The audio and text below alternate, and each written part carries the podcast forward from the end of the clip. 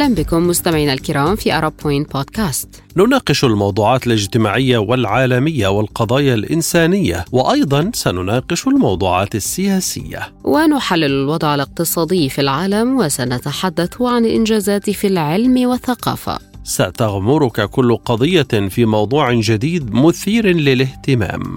معكم في الاستوديو خالد عبد الجبار ونوران عطله أهلا بكم مستمعينا الكرام والبداية مع عناوين هذه الحلقة.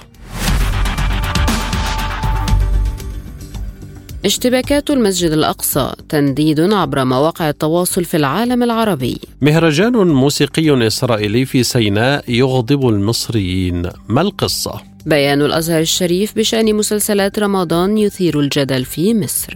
إلى التفاصيل. أهلا بك نوران. ولا شك أننا تابعنا جميعا التصعيد الحاصل في المسجد الأقصى على مدار الأسبوع. تابعناه بمزيد من الألم بالطبع مع عدم وجود مؤشرات على وقف التصعيد حتى الآن. صحيح يا خالد يعني خاصة بعد أن أسفر التصعيد الإسرائيلي عن إصابة 152 فلسطينيا بحسب ما أعلنه الهلال الأحمر الفلسطيني وعن اعتقال مئات الفلسطينيين. هذا الشعور العام نوران إزاء هذه الأحداث كان موجودا على مواقع التواصل في العالم العربي والتي اشتعلت هذا الأسبوع بأحداث الأقصى فهيمنت وسوم مثل المسجد الأقصى لن يمر الاقتحام اقتحام رمضان على ما تم تداوله في معظم البلدان العربية. بالفعل يا خالد لذلك تداول المستخدمون صورا ومقاطع فيديو تظهر استخدام القوات الإسرائيلية للقنابل الغازيه والعيارات الحية بل إن بعض المنشورات قارنت بين ما حدث يوم الجمعة في المسجد الأقصى وما حدث في نفس التوقيت تقريبا العام الماضي مما يشير إلى عادة سنوية ينفذها الاحتلال ليستفز المسلمين في شهر رمضان وسط صمت دولي. وحول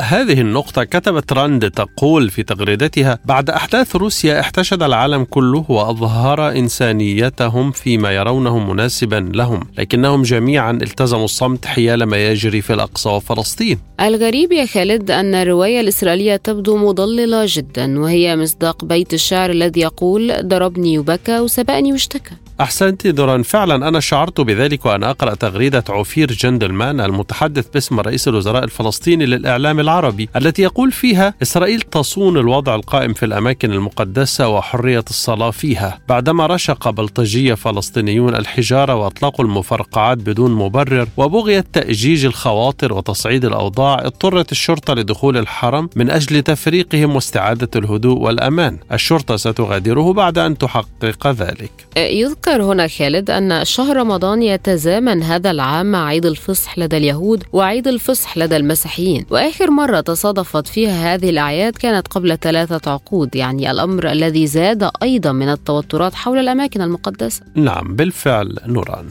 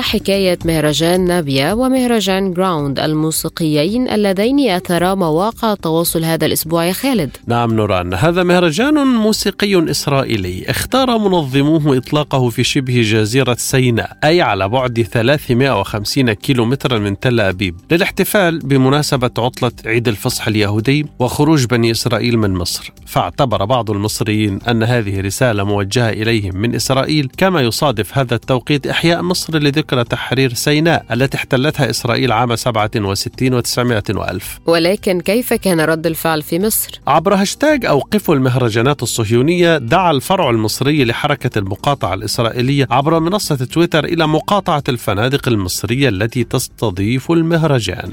آه، وقالت الحملة في تغريدة لها إن الاحتلال الإسرائيلي يقيم الحفلات على أرض سيناء المحررة وبحماية شركات أمن إسرائيلية وفي فنادق ومنتجعات مصرية. يأتي هذا بعد ذكرى مجزرة بحر البقر في مصر وعيد تحرير سيناء. أيضا أعلنت الحملة الشعبية المصرية لمقاطعة إسرائيل عن تحقيق ما وصفته بانتصار جديد بعد تراجع أحد الفنادق الحكومية الشهيرة بسيناء عن استضافة المهرجان. في وقت دعت فيه إلى تحرك جديد ضد منتجعين استضافا المهرجان مؤكدة أهمية ما وصفته بالنفس الطويل في مواجهة التطبيع. ورحبت الحملة في بيان نشرته عبر صفحتها في فيسبوك بإصغاء الفندق لصوت الجماهير المصرية بإلغائه النشاط التطبيعي الصارخ والذي أهان شعبنا وندعوه لعدم قبول هذه الأنشطة التطبيعية مستقبلا. كتبت الحملة تقول في تغريدتها شاركونا في التقييم السيء لهذه الأماكن المتورطة مع الاحتلال على مواقع وتطبيقات الحجوزات الإلكترونية ونستمر في التغريد على هاشتاج أوقفوا المهرجانات الصهيونية. وعبر هذا الوسم يا خالد اشتعلت التغريدات تهاجم هذا المهرجان الموسيقي الإسرائيلي فكتبت علياء عسكر تقول كيف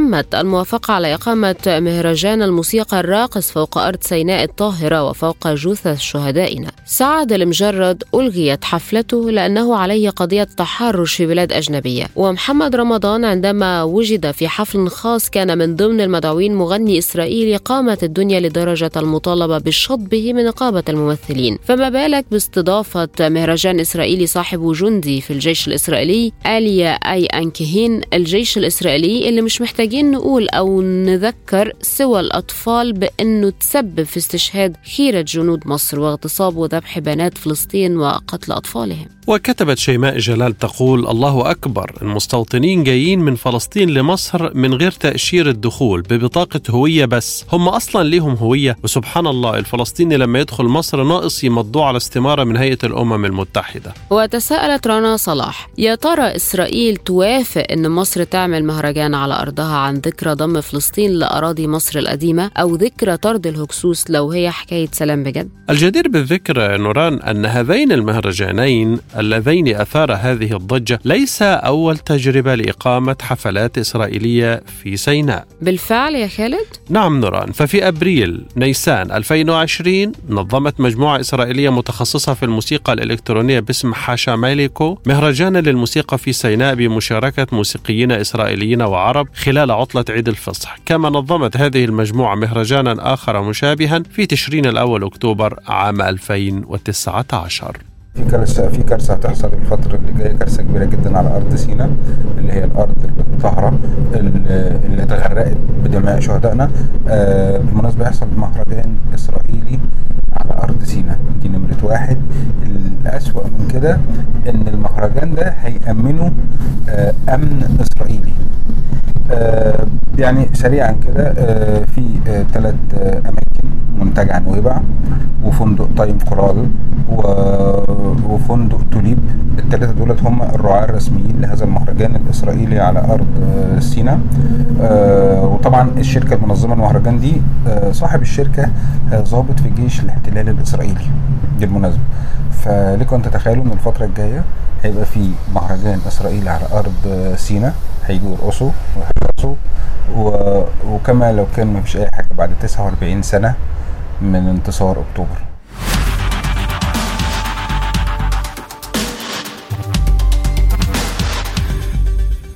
شهدت مواقع التواصل الاجتماعي في مصر العديد من النقاشات بعد إصدار الأزهر بيانا مطولا تعليقا على ما وصفه بمحاولات تشويه المفاهيم الدينية في بعض الأعمال الدرامية. نعم نوران قرأت هذا البيان بالفعل ولاحظت أنه لم يأتي على ذكر أي عمل فني بشكل محدد. ورغم ذلك فإن الكثير من المعلقين ربطوا بينه وبين المسلسل المصري فاتن أمل حربي الذي يعرض ضمن الدراما التلفزيونية في رمضان هذا العام. لكن خالد يعني ما الذي جاء في هذا البيان كي يثير هذا الجدل؟ أه، شوفي هو البيان أه، نوران وصف بعض الأعمال الدرامية بأنها تهدف إلى إثارة الجدل واستقطاب المشاهدات وجاء فيه تحذير من الاستهزاء بآيات القرآن وتشويه صورة رجل الدين وأضاف البيان أنه لا كهنوتية في الإسلام ولم يدعي أحد من الأئمة والفقهاء العصمة لنفسه على مر العصور. بالفعل يا خالد لذلك تبينت ردود الأفعال من خلال التغريدات بين مؤيد ومعارض، فكتب أحمد فؤاد بيان ناري يمثلني تماما من الأزهر الشريف حول مسلسل فاتن امل حربي، حيث أنه يستنكر السنة النبوية ويستهزئ برجل الدين ويروج لمفاهيم مرفوضة. بيان الأزهر شفى غليل نفسي، أعرف أفكار إبراهيم عيسى تماما لذلك لم أكن أحتاج أن أرى المسلسل للحكم عليه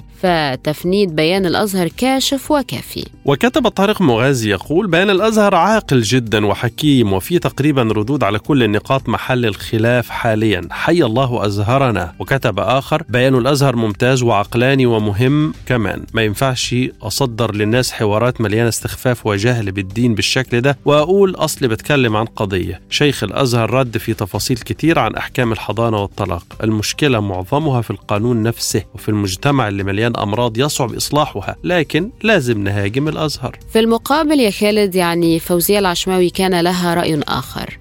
ماذا قالت؟ أستنكر بشدة بيان الأزهر بشأن مسلسل فاتن أمل حربي الذي يعرض عوار في قانون الأحوال الشخصية المصري ولأن البيان ادعى أنه صاحب فكر واحد مقدس رغم أنه فكر وفقه بشري يحتمل الخطأ ويجب أن يسير تغييرات الزمن والمكان. نفس وجهة النظر هذه أيدتها تغريدة لمحمد مرعي قال فيها بيان الأزهر الشريف حول مسلسل فاتن أمل حربي يعطينا مؤشرات أن المؤسسة الدينية العريقة لا تزال بعيدة كل البعد عن التغييرات التغيرات الكبيرة التي حدثت في واقع المجتمعات الإسلامية. غريب جدا أن يصف الأزهر المسلسل بأنه يستهزئ بالقرآن والسنة. شفيع أنت لازم تروح تريح شوية. أنا خايفة ناخد لك أوضة جنبه. وبعدين لازم تتماسك حبتين. على الأقل علشان تقدر تساعدهم حاضر. حاضر يا رجاء هحاول. بس يا ريتني أقدر. تمام نشوف لك حل في ميسون. اللي قاعدة جوه والدكاترة مش عارفين يخرجوها. الأشعة المقطعية بينت إن في كيس على المخ. لازم الصبح تعمل رنين مغناطيسي بالصبغه عشان نعرف نوع الكيس ده إيه بالظبط.